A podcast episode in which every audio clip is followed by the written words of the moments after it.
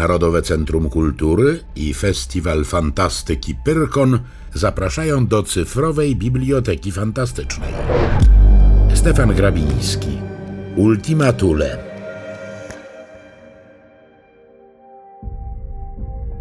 Lat temu już dziesięć. Zdarzenie przybrało już kształty rozwiewne, niemal senne. Zasnuło się błękitną mgłą rzeczy minionych.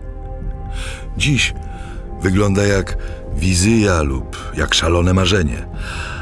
A jednak wiem, że wszystko, do najdrobniejszych szczegółów, było naprawdę tak, jak pamiętam. Od owej chwili wiele zajść przesunęło się przed moimi oczyma. Dużo przeżyłem i nie jeden cios spadł na osiwiałą mą głowę. Lecz wspomnienie wypadku pozostało niezmienione. Obraz dziwnej chwili wyrzeźbił się w duszy głęboko na zawsze. Patyna czasu nie przyćmiła silnego rysunku. Owszem, zda mi się, z lat ubiegiem podkreśla cienie w sposób tajemniczy. Byłem wtedy kierownikiem ruchu w Krępaczu, małej śródgórskiej stacji niedaleko granicy.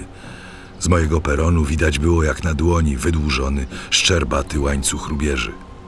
Krępacz był przedostatnim przystankiem na linii zmierzającej ku pograniczu. Poza nim, w odległości 50 kilometrów, były jeszcze tylko szczytniska, końcowa stacja kraju, w której stróżował czujny jak żuraw kresowy Kazimierz Joszt, kolega po zawodzie i przyjaciel. On sam lubiał porównywać siebie z Haronem, a stację powierzoną swej pieczy przemianował artystycznym trybem na ultimatule. Widziałem w tym dziwactwie nie tylko reminiscencje ze studiów klasycznych, gdyż racja obu nazw tkwiła głębiej, niż by się na pozór zdawało. Okolica Szczytnisk była dziwnie piękna. Chociaż oddalona od mojego posterunku ledwo o trzy kwadranse drogi pociągiem osobowym, zdradzała zasadniczo odrębny i swój charakter, jakiego nie spotykało się nigdzie w tych stronach. Malutki budynek stacyjny, przytulony do potężnej granitowej ściany spadającej prostopadle w dół, przypominał jaskółcze gniazdo, przypięte do wnęki skalnej. Wokoło, spiętrzone na dwa tysiące metrów szczyty, grążyły w półmroku przestrzeń, stacyje i magazyny. Posępny smutek, zwiany z czuł olbrzymów, owijał nieuchwytnym całunem kolejową przystań. Górze kłębiły się wieczne mgły i staczały w dół turbanami mokrych oparów. Na poziomie tysiąca metrów, mniej więcej w połowie swej wysokości, tworzyła ściana Gzems w kształcie olbrzymiej platformy, które wyżłobienie niby czarę wypełniało po brzegi modro-srebrzyste jezioro. Parę zaskórnych strumieni, zbratawszy się potajemnie w trzewiach góry, biło z jej boku tęczowym łukiem siklawy. Po lewej usłoń skały w zarzuconym na ramiona wiecznie zielonym płaszczu jodeł i limp, po prawej dzikie urwisko z kosodrzewiną, naprzeciw niby słup kresowy, nieugięta grań wirchu. Nad nią przestrzeń nieba, chmurna lub pod brzask zrumieniona zorzą porannego słońca, poza nią świat inny, obcy, nieznany. Dzika, zamknięta ustroń, groźną poezją szczytów owiana rubież. Stację łączył z resztą przestrzeni długi w skale wykuty tunel. Gdyby nie on, izolacja zakątka byłaby zupełną. Ruch kolejowy, zabłąkany pomiędzy samotne turnie, malał, słabł, wyczerpywał się. Nieliczne pociągi, niby bolidy, wytrącone z ruchu centralnego, wyłaniały się rzadko z czeluści tunelu i zajeżdżały przed peron cicho, bezgłośnie, jakby w obawie, by nie zmącić zadumy górskich geniuszy. Nikłe wibracje wniesione za ich przybyciem wśród górskie zacisze tężały rychło i krzepły wylękłe. Po opróżnieniu wagonów maszyna szybowała parę metrów poza peron i pociąg podjeżdżał pod sklepistą w granitowej ścianie wykutą halę. Tu stał długie godziny, wypatrując mroki pieczary oczodołami pustych okien w oczekiwaniu na zmianę. Gdy nadszedł upragniony towarzysz, opuszczał leniwo skalne schronisko i odchodził w świat życia, w ognisko mocno grających tętn, a tamten zajmował jego miejsce. I znów stacja zapadała w senne drzemanie spowite kwefem mgieł. Ciszę od ludzia przerywał chyba skwir orląt po okolnych żlebach lub szmer staczających się w parowy piargów. Lubiałem tę górską pustelnię ogromnie. Była dla mnie symbolem tajemniczych krańców, jakimś mistycznym pograniczem dwóch światów, jakby zawieszeniem między życiem a śmiercią. W każdą wolną chwilę, powierzywszy krępacz opiece mego asystenta, jeździłem dresyną w odwiedziny do szczytnisk, do kolegi Joszta. Przyjaźń naszą starą, bo zawartą jeszcze na szkolnej ławie, wzmocniła wspólność zawodu i bliskie sąsiedztwo. Zżyliśmy się z sobą bardzo i dzięki częstej wymianie myśli stopili w przedziwną jedność. Joszt nigdy wizyt nie oddawał. Nie ruszę się stąd już ani krokiem. Odpowiadał zwykle na moje wymówki. Tutaj mi już zostać do końca, bo czyż nie pięknie. Dorzucał po chwili, obejmując zachwyconym spojrzeniem otoczenie. Przyznawałem w milczeniu i wszystko wracało do dawnego porządku. Niezwykłym człowiekiem był kolega Joszt, ze wszech miar dziwnym. Mimo swej iście głębokiej łagodności i bezprzykładnej dobroci, nie cieszył się sympatyją w okolicy. Górale zdawali się stronić od naczelnika stacji, z daleka schodząc mu z oczu. Przyczyna leżała w dziwacznej opinii, którą sobie o nim nie wiadomo jak ludzie urobili. Joszt uchodził wśród ludu za widuna. I to w ujemnym tego słowa znaczeniu. Mówiono, że przewiduje u bliźnich przywilej śmierci, że niejako przeczuwa chłodny jej powiew na twarzach wybrańców. Ile w tym było prawdy, nie wiem.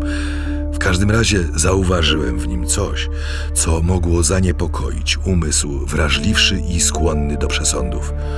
Utkwił mi mianowicie w pamięci następujący dziwny zbieg okoliczności. Był w szczytniskach między funkcjonariuszami stacyjnymi zwrotniczy nazwiskiem Głodzik, pilny i sumienny pracownik.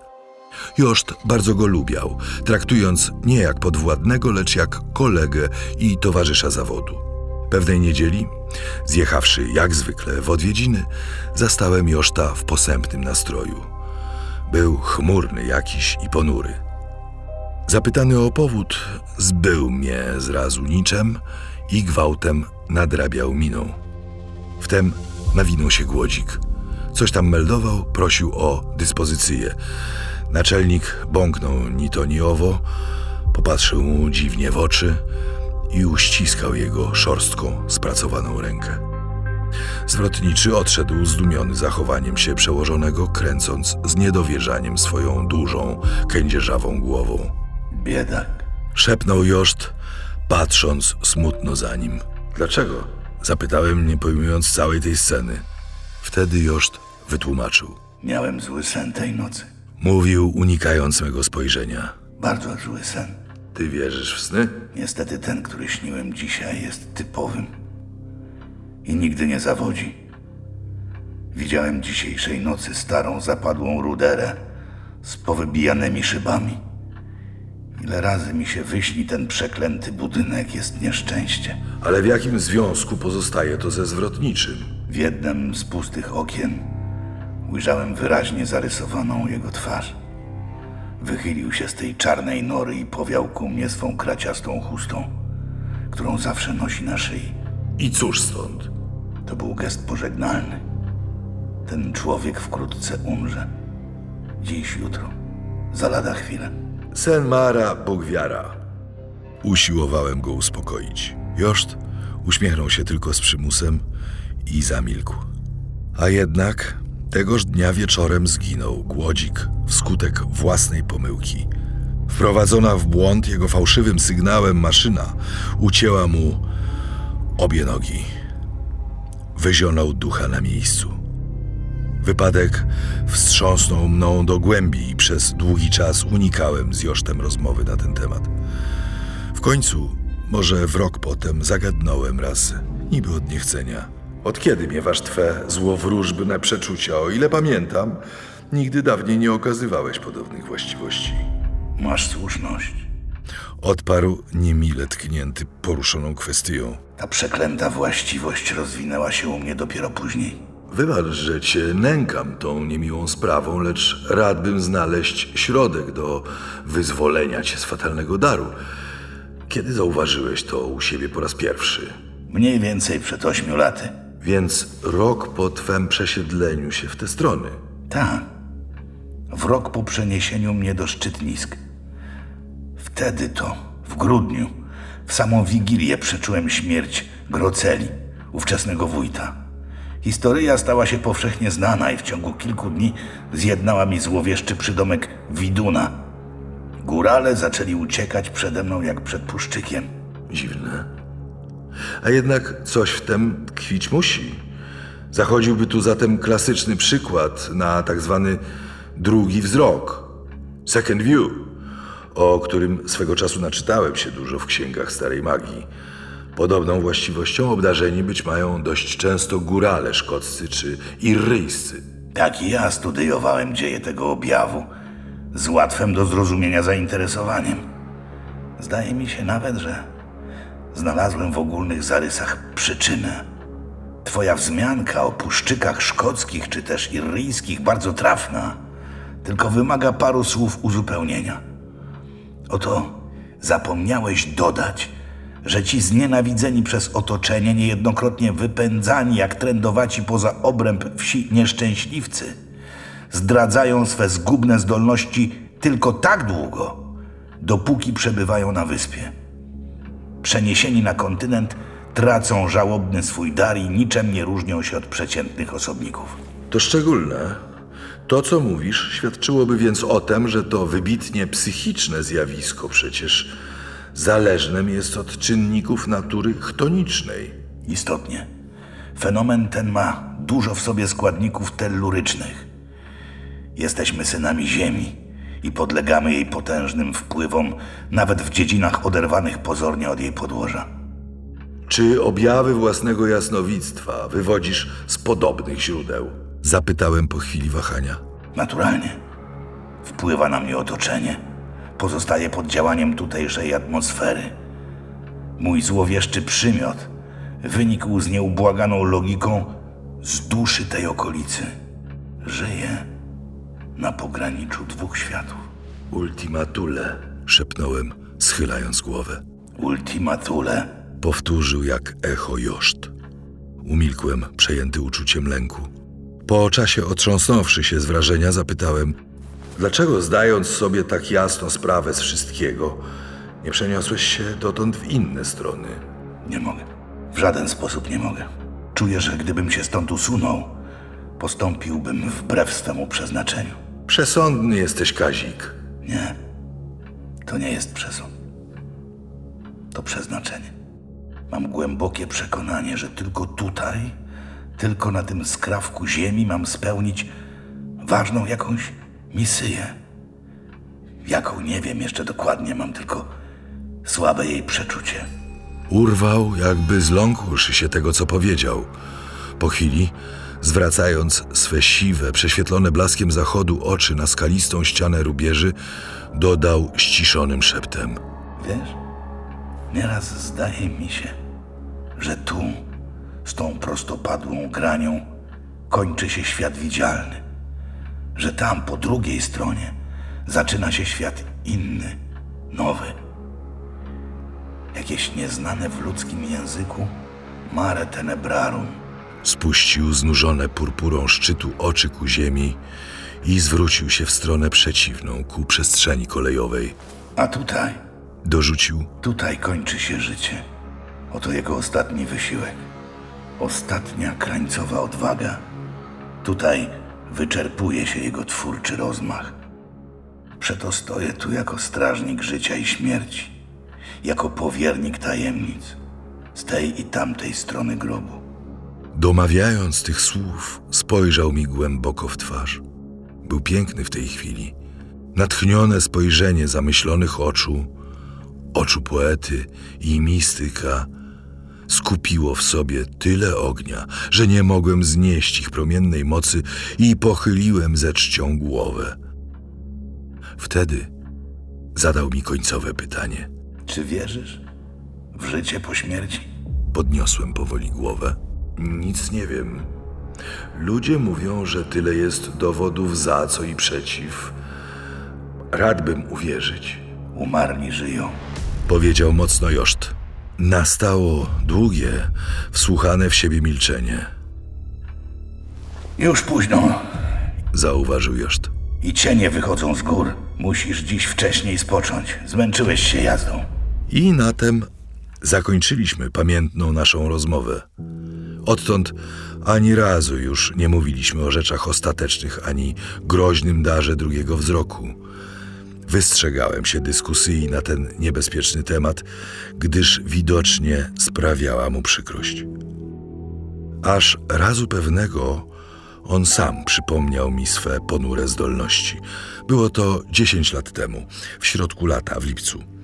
Daty tych zdarzeń pamiętam dokładnie. Wraziły się w pamięć na zawsze. Było to w środę, 13 lipca, w dzień świąteczny. Jak zwykle rano przyjechałem w odwiedziny. Mieliśmy razem ruszyć ze strzelbami w sąsiedni parów, gdzie pojawiły się dziki. Zastałem Joszta w nastroju poważnym, skupionym. Mówił mało, jakby zajęty upartą myślą. Strzelał źle w roztargnieniu. Wieczorem na pożegnanie uściskał mnie gorąco i podał zapieczętowany list w kopercie bez adresu. Słuchaj, Roman. Mówił drżącym ze wzruszenia głosem. Mają zajść w życiu moim ważne przemiany. Być może będę zmuszony wyjechać stąd na czas dłuższy i zmienić miejsce pobytu. Jeśli by to rzeczywiście nastąpiło, otworzysz ten list i odeślesz pod adresem zawartym wewnątrz. Sam nie będę mógł tego uskutecznić z rozmaitych powodów, których obecnie nie wymienię. Zrozumiesz to później. Chcesz mnie opuścić, Kaziu? Zapytałem zdławionym od bólu głosem. Dlaczego? Czy otrzymałeś jakąś smutną wiadomość? Może jakie nieszczęście w rodzinie? Dlaczego wyrażasz się tak niejasno? Zgadłeś. Ujrzałem dzisiaj we śnie znowu rozwalony dom, a w jednej z jego czeluści postać osoby bardzo mi bliskiej. Oto wszystko. Żegnaj, Romku. Rzuciliśmy się sobie w ramiona na długą, długą chwilę. Za godzinę byłem już u siebie i targany burzą sprzecznych uczuć wydawałem instrukcje jak automat. Tej nocy nie zmrużyłem oka, niespokojnie przechadzając się po peronie. Nad ranem, nie mogąc znieść dłużej niepewności, zatelefonowałem do szczytnisk. Odpowiedział natychmiast, dziękując serdecznie za troskliwość. Głos jego spokojny i pewny, treść słów pogodna, niemal żartobliwa, podziałały kojąco. Odetchnąłem. Czwartek i piątek upłynęły spokojnie. Co parę godzin porozumiewałem się z Josztem telefonicznie, za każdym razem otrzymując odpowiedź uspokajającą. Nie zaszło nic ważnego. Podobnie rzecz się miała w sobotę w ciągu dnia. Zacząłem odzyskiwać zachwianą równowagę i udając się na spoczynek koło dziewiątej wieczór w lokalu służbowym, zwymyślałem go przez tubę telefonu od puszczyków, kruków i tem podobnych złowieszczych stworzeń, które same nie mogąc znaleźć spokoju, innym go zamącają. Przyjął wyrzuty w pokorze i życzył mi dobrej nocy. Jakoż wkrótce zasnąłem twardo. Spałem parę godzin. Nagle wśród najgłębszego snu usłyszałem nerwowe dzwonienie. Na pół przytomny zerwałem się z otomany, zasłaniając oczy przed rażącym światłem gazu w lampie. Dzwonek wzywał powtórnie. Podbiegłem do aparatu, przykładając ucho do receptora.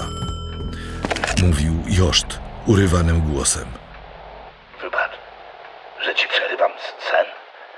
Wyjątkowo muszę puścić dziś wcześniej towarowy numer 21. Trochę mi nie swoją. Odejdzie za pół godziny. Wydaj odpowiedni sygnał. Błonka, wydawszy parę chrapliwych tonów, nagle przestała drgać. Nasłuchiwałem stętniącym głosów sercem, czy czegoś nie usłyszę, lecz nadaremno. Z tamtego końca drutu szło ku mnie głuche milczenie nocy. Wtedy zacząłem sam mówić. Pochylony ku otworowi aparatu, rzucałem w przestrzeń słowa niecierpliwe, wyrazy bólu. Odpowiadała kamienna cisza.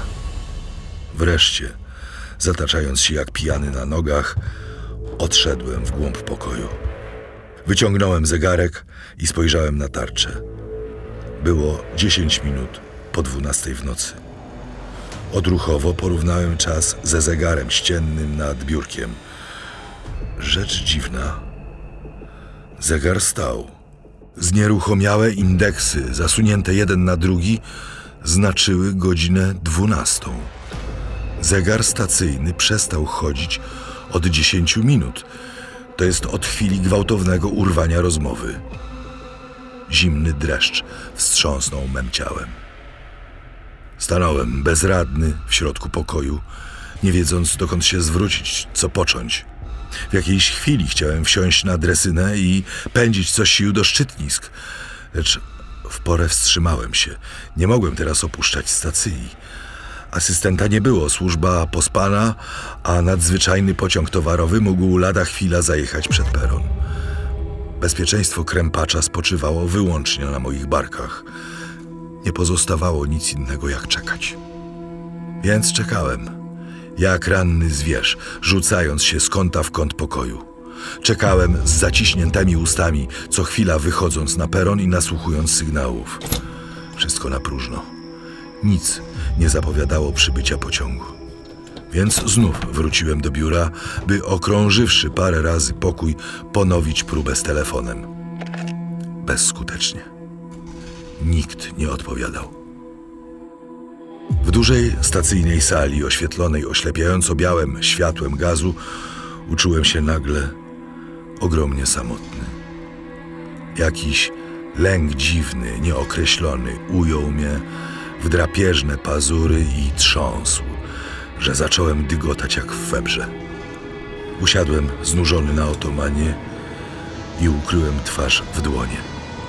Bałem się patrzeć przed siebie, by nie spotkać czarnych palców zegara, wskazujących niezmiennie godzinę północy. Jak dziecko bałem się spojrzeć otwarcie dookoła, by nie zobaczyć czegoś strasznego, co krew ścina lodem. Tak minęły dwie godziny. Nagle drgnąłem.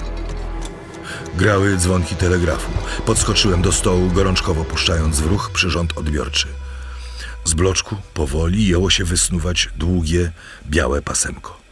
Nachylony nad zielonym prostokątem sukna, ująłem w rękę pełzającą wstążkę i szukałem znaków. Lecz rulon był niezapisany, ani śladu rylca. Czekałem z wytężonym wzrokiem, śledząc ruch taśmy. Nareszcie pojawiły się pierwsze słowa w długich, minutowych odstępach. Wyrazy ciemne jak zagadka, złożone jakby z trudem wielkim i wysiłkiem, ręką drżącą i niepewną. Chaos, mroczno, bezład snu, daleko szary. Świt. Och, jak ciężko, jak ciężko wyzwolić się.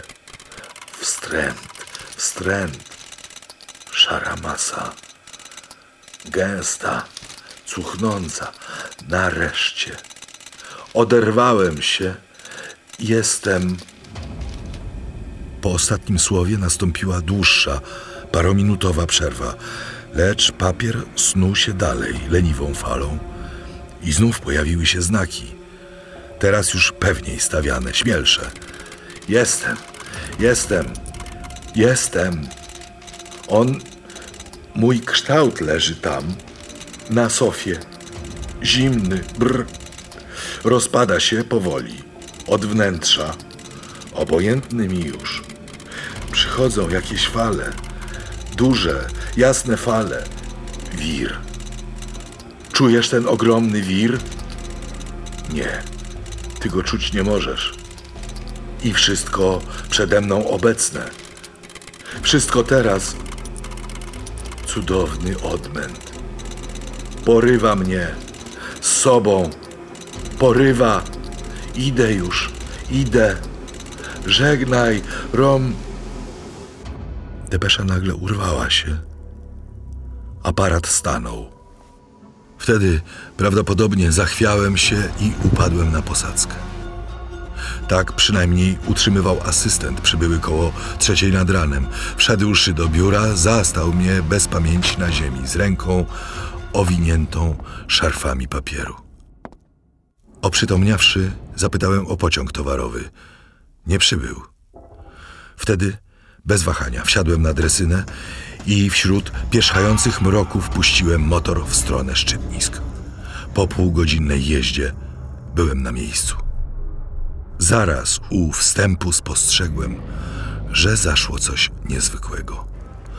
Zwykle spokojną i samotną stacyję zalewał tłum ludzi cisnących się do lokalu służbowego. Gwałtownie rozpychając gawieć, utorowałem sobie drogę do wnętrza. Tu zobaczyłem paru mężczyzn pochylonych nad sofą, na której leżał z przymkniętymi oczyma Joszt. Odtrąciłem jednego i przypadłem do przyjaciela, chwytając go za rękę. Dreszcz grozy ściął mi krew. Ręka Joszta, zimna i sztywna jak marmur, wysunęła się z mojej i opadła bezwładnie poza brzeg posłania. Na twarzy, ściętej mrozem śmierci, w wichurze bujnych, popielatych włosów, rozlany był cichy, błogi uśmiech. Udar serca. Wytłumaczył stojący obok lekarz. Dziś o północy. Uczułem ostry, kłujący ból w lewej piersi. Odruchowo podniosłem oczy na zegar ścienny nad otomaną.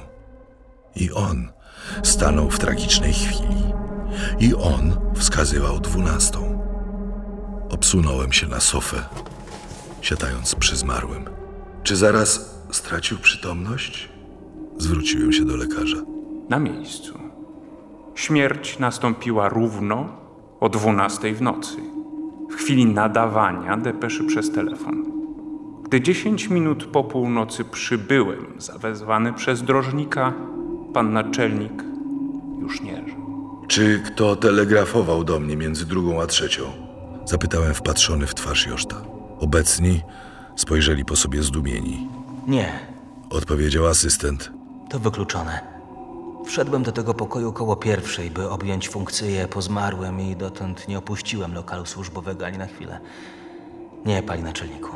Ani ja, ani nikt inny ze służby tej nocy nie używał telegraficznego aparatu. A jednak, rzekłem półgłosem, dziś w nocy między drugą a trzecią odebrałem depeszę ze szczytnisk. Zapadło głuche, kamienne milczenie. Jakaś słaba, niedołężna myśl przedzierała się z trudem do świadomości. List. Sięgnąłem do kieszeni, rozdarłem kopertę. Był przeznaczony dla mnie. Oto, co pisał Joszt. Ultima Thule 13 lipca. Drogi Romku,